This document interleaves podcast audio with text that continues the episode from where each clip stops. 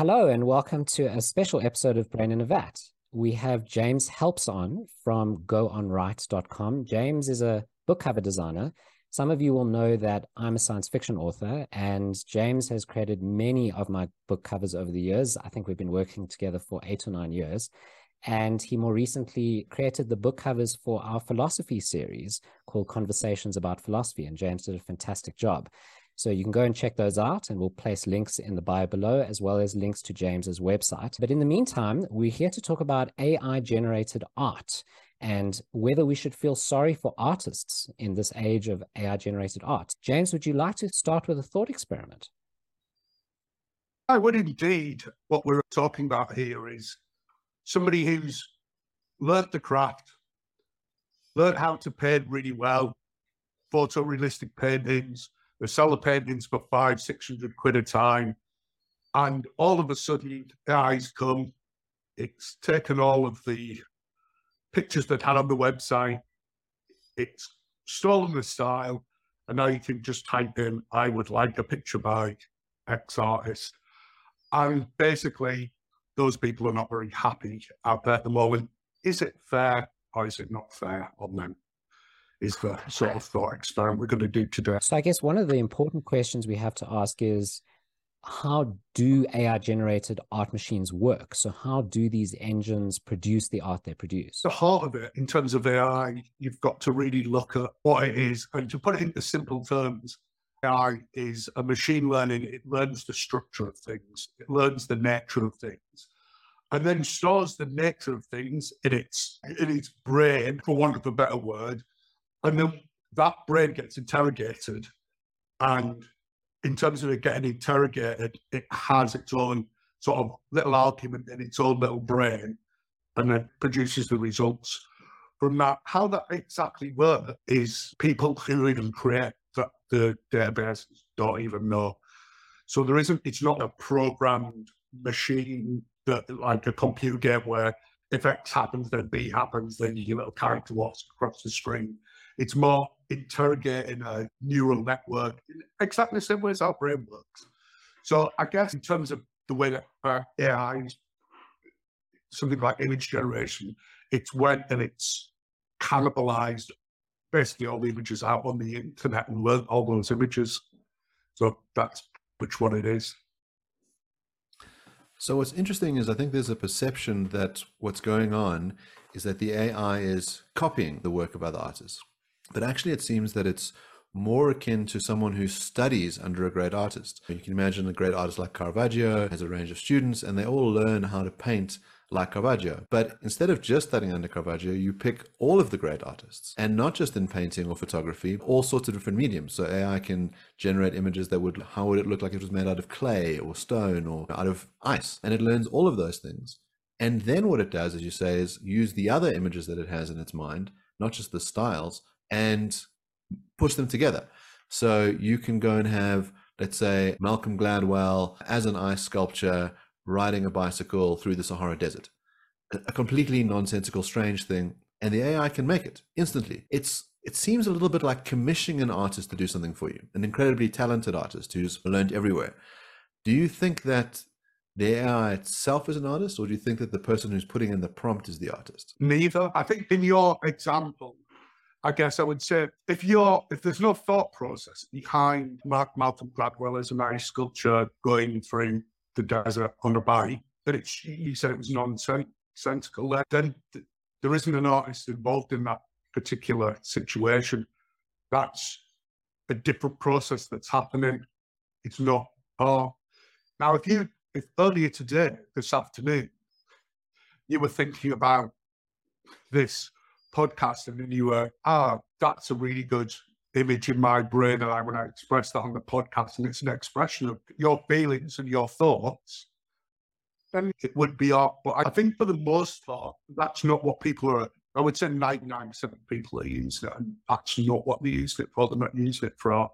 There might be people who are using it for uh, commercial reasons as I do with book covers, which I wouldn't say that there's much art involved in that. There's a lot of people just using it for fun. There's a lot of people using it for their Dungeons and Dragons sessions. One thing that happens every day with me on Midjourney is that I go and do, I rank images. So if I rank images for half an hour each day, it means I get a free hour. So I'm looking at what people are creating. I've probably seen probably the most broad cross section of what's being created just randomly. You look at it, it, there's a lot of Batman on there, that kind of thing. I want to know what Batman would look like skiing in the Alps. Just people's curiosity, I think, more than artistic impulse. So, do you think that's different from what artists do? So, is the difference that the artist thinks carefully about what they want to create and they're more methodical, whereas maybe what you're saying here is it's either more commercial or playful? Is that really the distinction? Yeah, I think a very simple way that I would look at is it art or are you just creating something? Is who you're making it for. If you make who you're making it for to make happy, if you're making it to make other people happy, if you're making something to make other people happy or to sell it, I wouldn't say it's generally. If you're doing something to satisfy your own curiosity or to express your own ideas, then I would say it's just on a really base simple level. I mean, in terms of my book covers, I make pre-made book covers. And I would say I do have a very clear breakdown of maybe 90% of my pre-made covers are made to make other people happy. When they're happy to give me money and I can sell covers. I would say there's still 10% that I just make for my own amusement. Where I go, that's quite a cool picture. It's never going to sell as a book cover. I'm just going to put it on my website. So there is and I think in people as well, I think there's very people do want to do things to make other people happy, but there's ten percent that they do want to express themselves as well. So I think that's probably like a fair breakdown of how people are used it.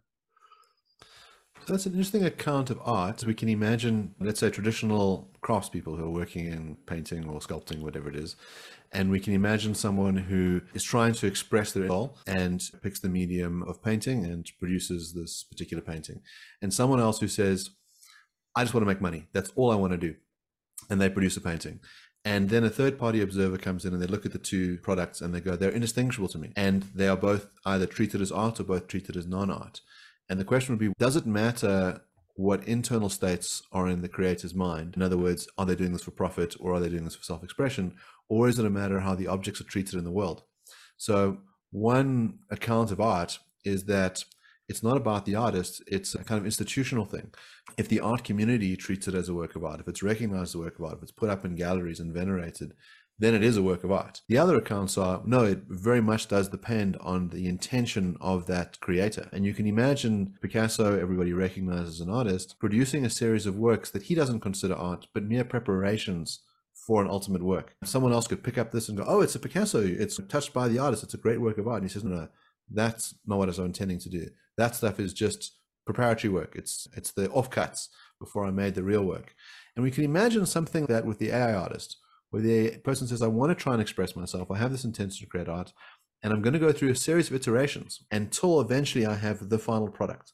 Photographers have been doing this for years. You shoot a number of images, you pick the best one, you say, that's the photograph, that's the work of art. All the other stuff doesn't really matter. And so, if we think that these parallels are present in traditional art making and in AI, then it seems like someone could use the AI to produce art, genuine art in the high art sense that you want it to, to make it. Right? I completely agree that this idea that is it art, is it not art, is irrelevant because actually, I'd say the photography example is a really good example of that. That yeah, you'll take thousands of images and you'll pick one that, you where you're trying to express the thing you, you want to express, and it is just a tool, and the tool is irrelevant to what it is. It's that he said the thing about Picasso and all these iterations before he got to the point, but then people go, oh, well, I've got a Picasso sketch, I've got a Picasso piece, work of art.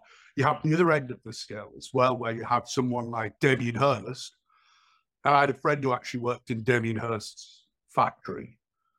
So Damien Hirst doesn't do any of the work. And you have a bunch of quite talented artists that just work on a daily basis churning his stuff out. And then is it art because it's been touched by Damien Hirst. And whether or not you like Damien Hirst's artwork, the funny thing with that story is the fact that if you went and worked with Damien Hirst, Damien Hirst would buy your artwork. If you're an artist, he'd just go, no, buy that, no, 500. He'd pay you decent daily wage. But he'd go like, if you produce something, go, right, I'll buy off you, like 500 quid. So he collected all the artwork of all the artists that worked in his factory because he had stupid money. So it was kind of that, and that in itself was an interesting concept of just I'm going to use you as labour, but then I'm going to validate your artwork, even though you're working on my artwork that I've never touched. So I think this idea, I think this idea of yeah, what is art is Uh, it's something people can argue about forever, inside out, and people will have different definitions. But I would definitely say you can make art with AI. Then an interesting question is if you can make art with AI, can the AI make art? So in your example with Damien Hirst, you've got Damien Hirst directing this process. And that seems similar to you sitting down on the computer and putting in the prompt. And then you press generate or create, and the AI goes and does its thing, just like these artists in Damien Hirst's factory go out and do their thing. The question is, are they the artists or is Damien Hirst the artist? So is it the AI that should be responsible for being called the no. artist rather than you? No, because the people who work in the factory just told to do little dots on the pictures if he's doing his dot pictures or whatever. Or your job today is allowing insects in the cabinet, like Debbie like palaver. But it's it's not his factory workers come in on the morning and go, oh, I've got an idea. We should do we should do little squares to do it in, in, terms of it, uh, rather than like circles. There's, he's going to go, you're not working for me. It's my idea. It's the dots we're doing, not the squares or whatever. So it is Debbie, it, the person who's prompting the AI and is the artist. It doesn't matter what the tool is. So those people are just tools in, that, in, in his vision of what he wants to do in the same way as the AI is. I think the more interesting, the more interesting thing is with Midjourney. There's a there's certain prompts that can use. There's a parameter called chaos. I don't know if you've played with Midjourney and played with chaos, but you can be very specific about what you want. Then you go, oh, I'll have chaos turned up to 99, which is the maximum you can have for chaos. And then what you're saying to it is, I've given you areas, I've given you cues in neurological terms or area of information. And they're stored in, in a neural network, they're stored in a vector, where so they're stored in a three, in a way, in a three, in a 3D space, if you can imagine it. So when you're picking this concept here, and this concept here, like a ball and the sky, it'll go, oh, I can connect those two ideas quite closely because there's a Lots of times I've seen pictures of balls in, sky, in the sky. It could be a cricket ball, it could be a football. And so they're stored in that area. So ball can be like a cloud, if you will, of different types of balls. Oh, but something more on the outside of that might be like fancy dress ball, still a ball, but it's a ball nonetheless. But when it associates sky with ball, it's going to think, yeah, it's not going to be a pool ball. It's more likely to be a football or a rugby ball or a cricket ball in the air. So what happens is when you prompt it and you say chaos 99, give me chaos 99, what you're doing is you're saying, oh, maybe spread yourself out to the very edges of your understanding of that concept. So you might get a fancy dress ball at like chaos 50, but chaos 99, it might have even spread into boomerangs or meringues or so then you get these chaos at work as well. And that to me is, to me, it's something I've played with quite a lot because I like to find the edges of when things start to go strange. I like discordant things that make me happy. When you turn into us that chaos, I think that's a little bit more, oh, are you still the artist when you're giving it more free reign? So I really like the Damien Hirst case that you give, and I think a lot of people look at Damien Hirst and they have two reactions. The one is you say you've got a brilliant mind who's come up with unique work, and he's told other people how to do the practice of it, and they're being instructed. Other people say, no, real artists need to get their hands dirty. It's the person who is doing the work, doing the cutting or doing the painting, and Hirst is a charlatan. So you have this sort of division about the way he's viewed. But if we take the view that really a lot of the artist's work is that conceptual work and that the practice of it could be done by others, then AI seems like this incredible tool.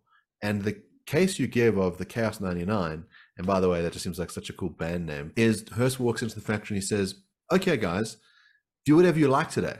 I trust you. It's like that.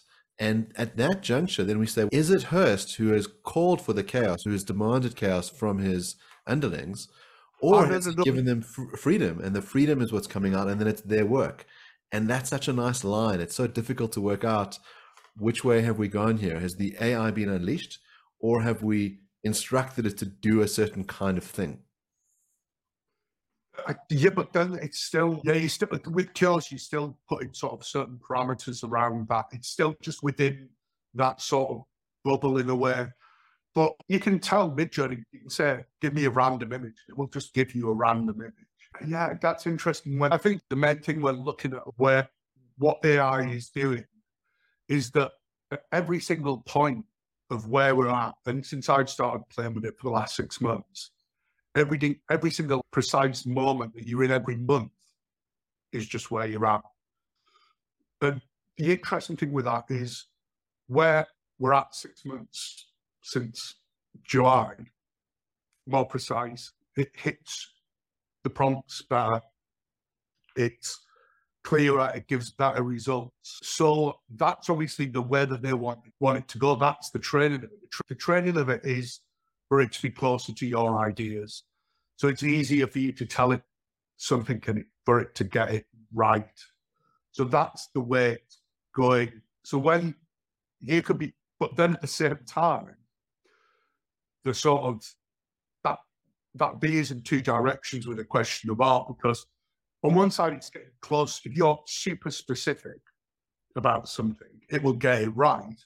But if you're super ambiguous, it will give you just a good picture. Now, before it would give you a good picture, I've got on, I'm just giving you any old tap.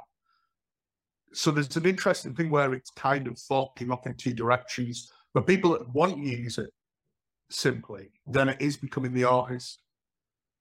But it's also it's empowering the artist to be more precise of what they actually want as well.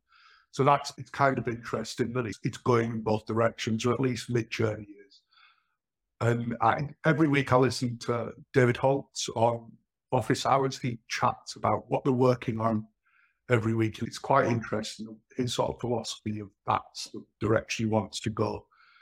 And so I think it's that it's not one thing or the other in terms of the artist's control. So far, we've discussed a lot around the definition of art and who's the artist. Is it the machine? Is it the person putting in the prompt into the AI generator? And we've also discussed the definition of art. What I'm interested now is just focusing on the morality or the ethics involved. A lot of people have these ethical qualms about AI art. And so much so that a lot of people refuse to read books that have images drawn in them by AI art, or they won't buy books that have AI generated book covers if they know about it, or they review bomb those books. What is the this incredible dislike for AI art about? I think, firstly, I would say that's driven a lot by clickbait. I would say the article, it's good contra- it's a really good controversy. So you get a lot of articles. So and in this polemic social media world, people like to jump on one side or another. And I would say with my experience is it's from my like people I work for, it's about 75, 25. I've lost clients and I'm like, okay, know. But a lot of people see the light of the fact that it's coming and you can't stop it. The ethical dilemma of that is a completely different discussion. If you want to look at that properly, that's something to be looked at. But one of the sort of feelings that I get is that it seems very, so you have, you have big authors that earn a lot of money, but have enough money to pay artists to go and do a six, seven hundred pound cover. But still at the same time, that, that artist will be using stock images It's not as if the people that produce stock images are getting paid particularly well in the age of things like Shutterstock. They get pennies per image. So you have this strange sort of situation that it comes down to. It's, it seems like a very sort of middle class reaction. Oh, I've got enough disposable income to pay lots of money for an artist. But then at the other end of the scale, you have people who write books that might only get read by the mum, their auntie, and a few friends, and maybe get four reviews. But they want it to look nice. Right? So they want to spend 30 $40 on a cover. Why did that to spend 600 quid when So I think it's yeah, there's a quite a middle pass to that sort of argument in terms of my industry. So it seems there's the classic Luddite argument where the Luddites were used to working on hand looms. Along comes the Industrial Revolution, and you have these steam powered looms, they're that much quicker. And people say, How dare you have this technological innovation? You're going to make me out of work. And so they smash the machines, right? And it seems like that's the one impulse is that, oh, the poor artists who've been doing this stuff, they're going to be shortchanged by those that work in AI. The other one might be a bit more personal, which is someone has developed a style that's unique, and the AI can then go and emulate that style and produce stuff that looks akin to the work of that artist. And they might say, I had to spend an enormous amount of time coming up with, let's say, surrealism. And now this AI can generate stuff that looks like it was made by me, and that's not right. You've stolen from me. I should have a right to this style that I spent many years cultivating, learning from all these other things and simulating it and creating my own unique voice. How dare this AI come? Shouldn't I be entitled to some kind of revenue out of it? Shouldn't it pay me a royalty? Shouldn't it be disallowed from using my work? Shouldn't I be able to stop it from copying me or my style? No, tough. It's like my attitude is tough. There's like a there's a fantastic quote that I love from the Billion Basquiat film, and as it's I, I don't know if you've seen the film before, but he's Basquiat's just starting to get a little bit more popular as an artist. And there's a bit where they're playing basketball, and, he, and his friend says to him, "Oh, you don't want to get famous though, because the moment you get famous, then people like your style. And when they like your style, you want to make something new. Then you suck it, you go away and you make something new." They're not going to like you anymore. In fact, they're going to be angry with you. So you've just got to continue making the same stuff the moment you become famous. And I think I think that's just commerce, isn't it? Like if you turn around you can't turn you can't turn around as an artist and go, oh, somebody's copied like some great idea I had. Because it's so good, you had a great idea, it's so good that people want to copy it. But if, if it's commercially enough to be copied by other people, then surely you've made coin on it because people are already copying off it to try and get somebody in their pocket as well, generally. They're not doing it out of an artistic endeavor. They're doing it for purely financial reasons. So if you were that popular, you must have already made your coin anyway. You must have.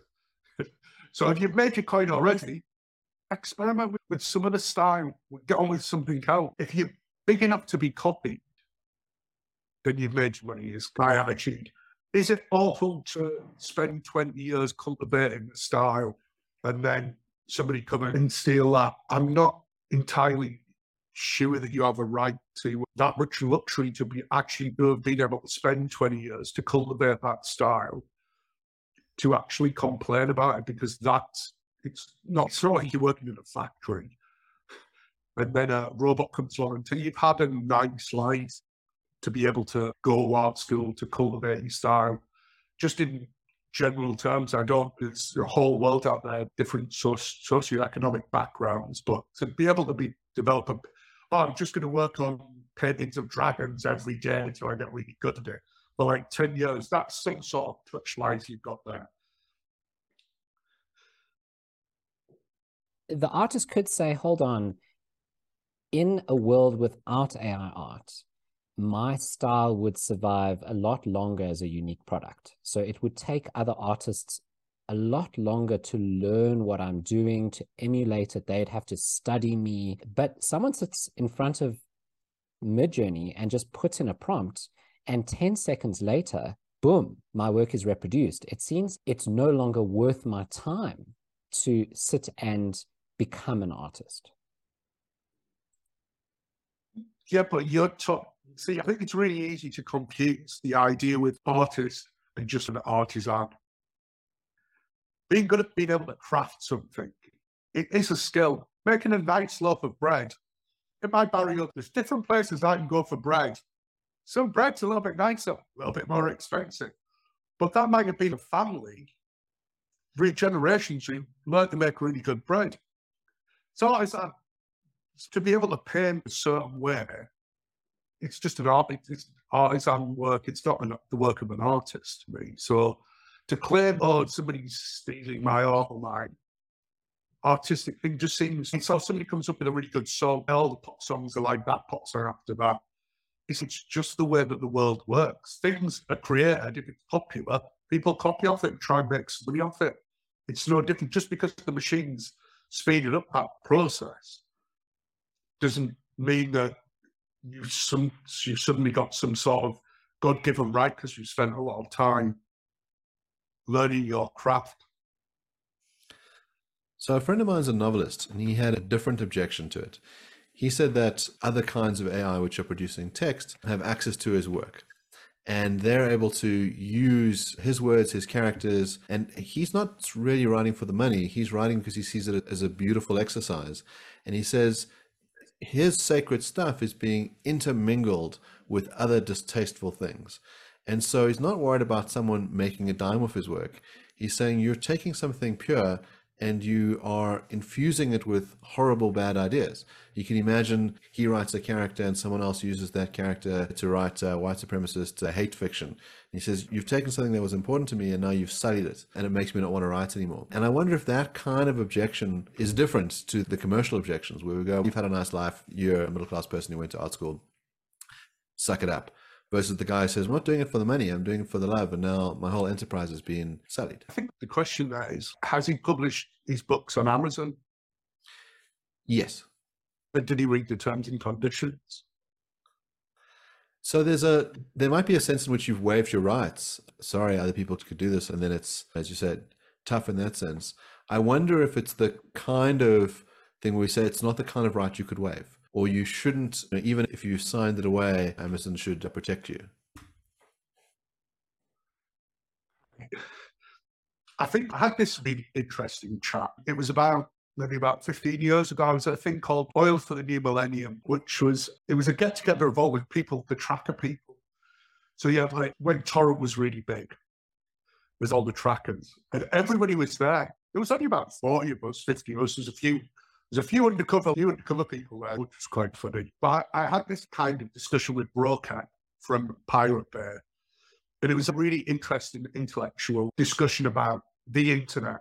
And Brokat's idea, see, oil for the 21st century comes from a statement that John, is it John Paul Getty, whoever's the Getty guy, they're all John, they're all called John Paul, I think. Obviously, Getty images and they were like big things. He said, yes, digital assets are going to be oil for the 21st century. That was his statement. So that's why they ironically called it oil for the 21st century. But he was saying that because things are digital, then what he wanted to do, his idea, the idea of the pirate pie, was that not all culture is owned by should be owned by everybody. The pirate the pirate bit was originally set up as an idea, just going no, nobody should own anything if it's digital. It's that those days should be over. We should live in a world that's more utopian in terms of ideas that freely shared amongst everybody else. Now,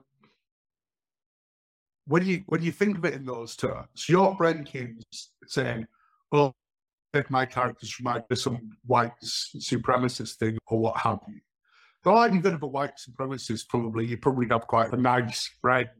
They probably never I can understand the hypotheticalizing that, but in reality, that probably won't happen. But um, no one, something's out there. It's out there. It's like most people, I, I, don't know if you've ever been on fanfiction.com or is it fanfiction.net. Anything that's big's been completely sullied and changed and always will be changed by people. That's just the nature of culture. There's like a ideas are owned. Once an idea is out in the open, it's owned by everybody. It's a common space. So this idea of intellectual property, you've got intellectual property, or I should earn money from something. But you've got this idea of idea space.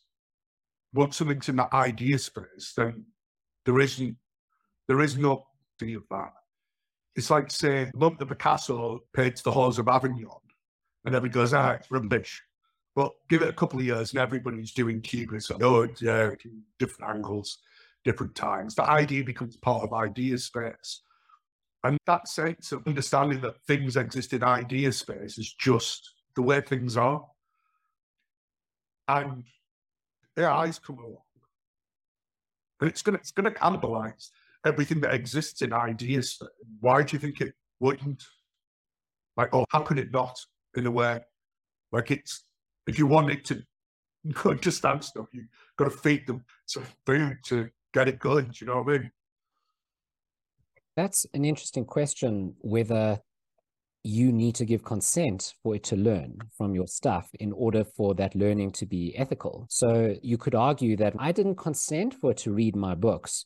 I didn't consent for it to view my art that I generated to put into its database to learn from.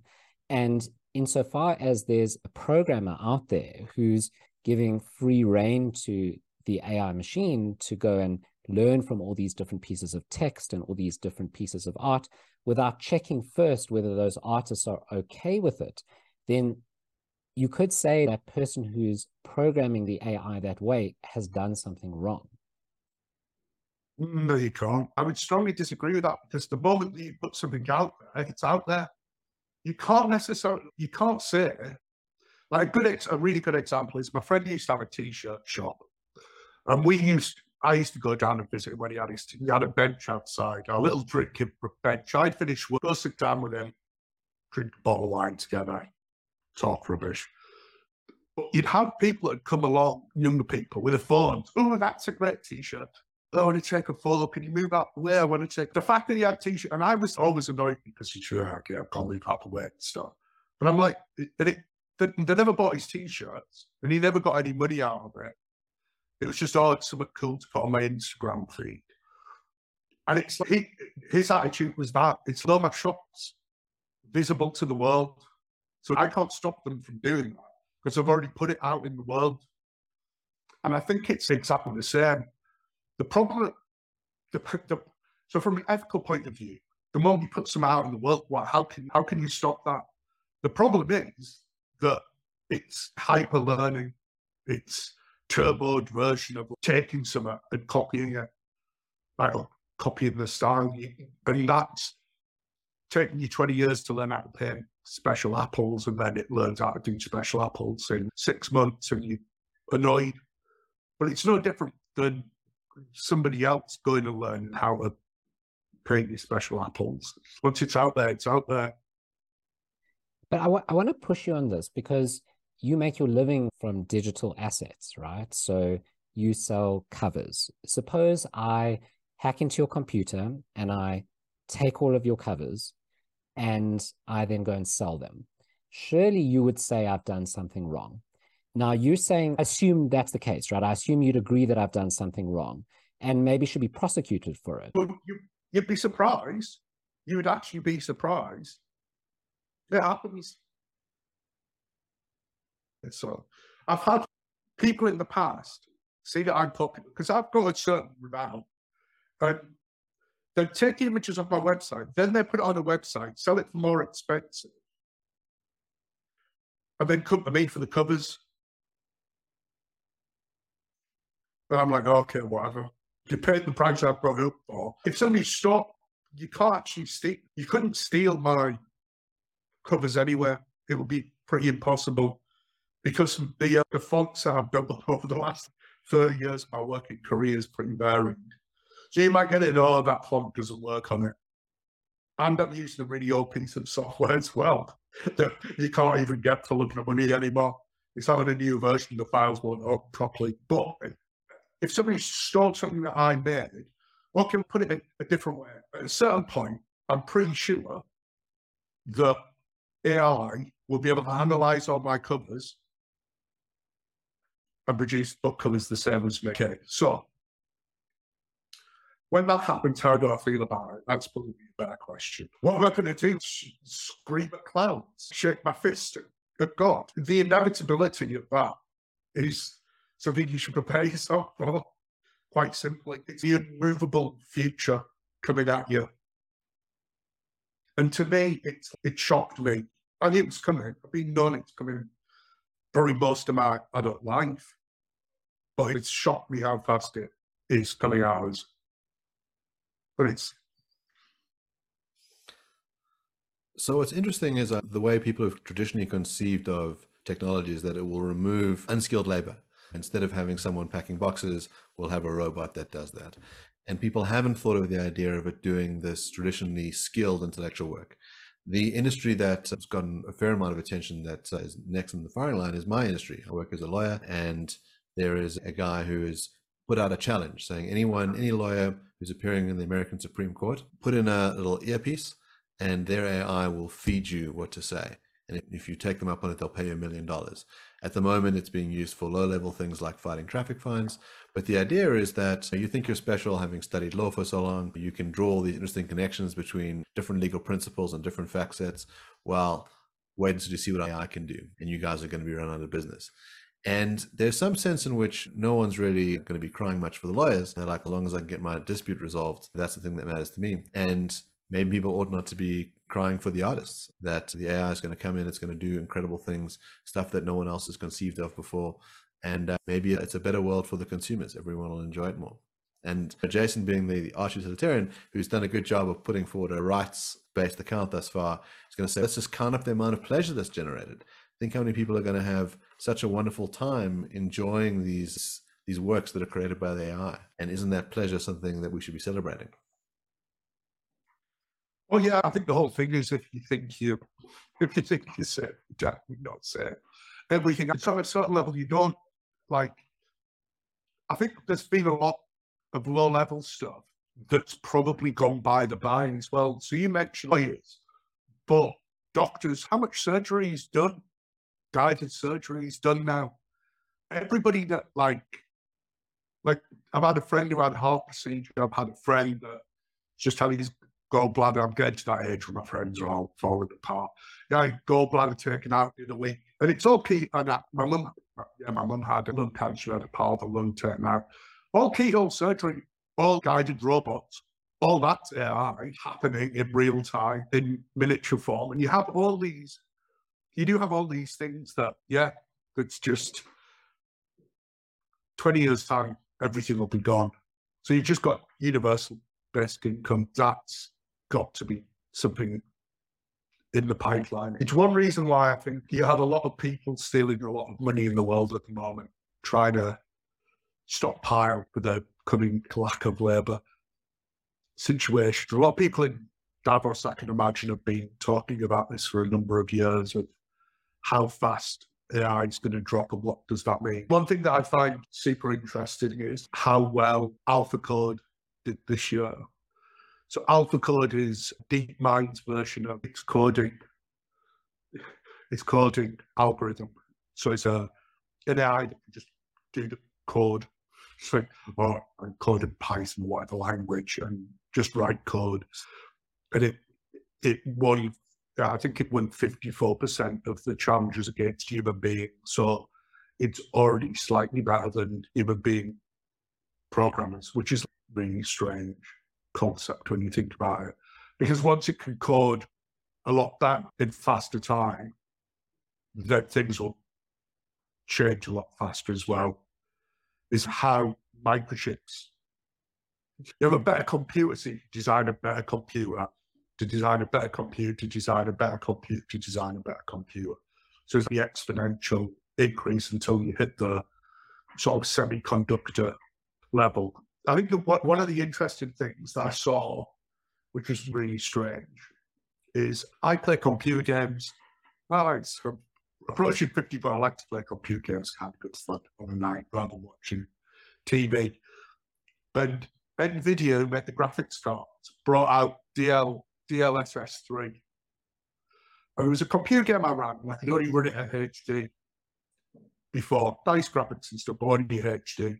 When they brought that driver out, which was an AI driver, on the same hardware, it allowed me to run it at 4K, same graphics. And that was just, oh, they would create a bit of AI code that makes the hardware four times as good as. And you know, how can they do that? And that you can see most people when you look into it, will just oh, it looks a bit better. But a lot of things I think are happening behind the scenes rapid improvement. But we're all going to be out of the job. It's a very interesting future. One view is that the there's no limit to the progress that AI can make, and it's just going to advance exponentially until it's more sophisticated than humans. And then, yeah, we're all out of every possible job and AI takes over, and we just have to live on a universal basic income. But the other view is that the growth will cap. And one, one reason for thinking that is that if you look at the advances in chips, there was this incredible exponential improvement in chips through the 70s and the 80s and the 90s and stopped. They just couldn't create conductors and superconductors small enough anymore to keep that exponential growth going. And although there have been improvements, if you have a look at the speed of computers, they certainly haven't increased exponentially like they did in decades past. Perhaps we're going to hit some sort of cap here as well. There's just a limit to how smart AI can be, and it will do certain things as well or better than people. Mark will be out of a job, lawyers are out, cover designers are out, but certain things still humans might be able to do better. Let me, let me something I think the interesting thing is on that film is the called Her with Joaquin Phoenix, where he falls in love with the AI operating system he gets. Is it called oh, Her or She or something like that? His job was writing romantic letters for people to send to other people. And I always thought I was like, Chef's Kiss, perfect job for a character in a sort of near viewer, near near future film where AI is present because it makes sense. So yeah, I think there will also also, you have this interesting thing where you've seen a massive resurgence in vinyl. So there's a desire for things that are still real, like real artifacts. I kind of make music and I do love music and I've got lots of musician friends. So I've kind of a quite a close take on that whole sort of situation. Spotify has, to a certain extent, killed music in the same ways of a lot of other. So Spotify just taking what's popular, creating stupid, stupid playlists and uh, work out, and then they'll just work out what's the perfect music by interrogating that with AI. Go and get somebody to make it in a studio for 100 quid a track, and then just put it on there and just flood the system with all this sort of junk that people just accept. But at the same time, with music, you've got going in the other direction as well. I could go, oh no, actually, I like the actual vinyls and the thing that I own. To the point where to the point where you have like Adele a re- it's releasing all the re-releasing all our albums again on vinyl and that's clogging up all of the vinyl pressing plants in the whole of the world. So independent artists can't put out vinyl. So you have this weird thing where what it's a good case in point where you have something that's being destroyed by technology, how people react to that as well. Yeah, so I like the idea of thinking about what political structure you'd want in place in a world where AI can solve a lot of problems. And you've both talked about the idea of a universal basic income, which is this libertarian idea that work is bad and it would be best for us if none of us worked and it could be done by machines. We would then have enough money to lead the lives that we want to live. So instead of toiling away in the factory, you can do the thing that you want. And what's interesting, of course, is it seems like the AI is doing the thing that we want. All the interesting, creative, beautiful work that people are supposed to be doing with their time and with their universal basic income is being done by others. And so then if, you, if there's nothing left to do, what's the purpose of the life? It seems you give the brilliant case of her where you could fall in love with the AI, that the AI knows every romantic trick in the book. It can pull your heartstrings in just the right way, customized just to you. It's going to beat any human lover. We can imagine combining it with a really impressive 3D printed robotic body that's got the feel of flesh that you don't have to deal with all the messiness of a real human being, we can have the perfect match for you. That really everyone can have their own customizable soulmate. The AI can learn everything about you and be your perfect match, whatever it is that you need. And then we start to wonder what's the point of humanity? Would it be okay if we all just died out? It's the one generation of falling in love with the robots, there won't be any more people. And the AIs just persist. Maybe that would be a better world. Yeah, I think for a lot of people, we are going to be quite stuck by the romantic sense of like for many people will develop more romantic sense of like a don't mean as in more romantic look, but just like a romantic, more romantic way to look at sort of interpersonal relationships. Many people don't have time. Like there was a moment in what my friends like in my friend's life in his history where he'd he'd, he'd had a kid. The kid's now like 23, 24, something like that. When he, the kid was about four, then split up. And my friend was, he didn't have a job at the time, but his, his the mother of his child, his sort of ex-partner, she, she had a really good job, so he was looking after the kid. And he just said he remembered one day going to the park and he was like quite, he was quite like a bit down, a bit upset. And his kid ran to go, I want to go play on the swings. And he was, the kid was so excited, he started running, then just suddenly tripped and fell over flat on his face. And my mates just started bursting out laughing, just going, My life might be terrible, but that's funny watching my son fall off. Because you just fall over in the most comedic way. And I guess to be able to watch people fall over in a comedic way, if the robots take over, we'll still be able to laugh at each other. I think I think that, that's the point that's what I'd look at anyway. James, thank you so much for being on the show. And it's a fascinating topic. I think that it would be an interesting poll for our guests to find out how many of them think they're going to be out of jobs in 20 years, all of them, and every possible job in 20 years, and how many people think they still will have something. I think we all want to think we have something that's unique to us that the AI can't reproduce but it'll be an interesting future. And uh, thank you very much for your time and for being on the show. And for anyone who's listening to the show who is a writer and is thinking of writing a book or has written books, James's covers are fantastic. I can vouch for them. They're excellent. So go on to goonwrite.com and have a look at James's work.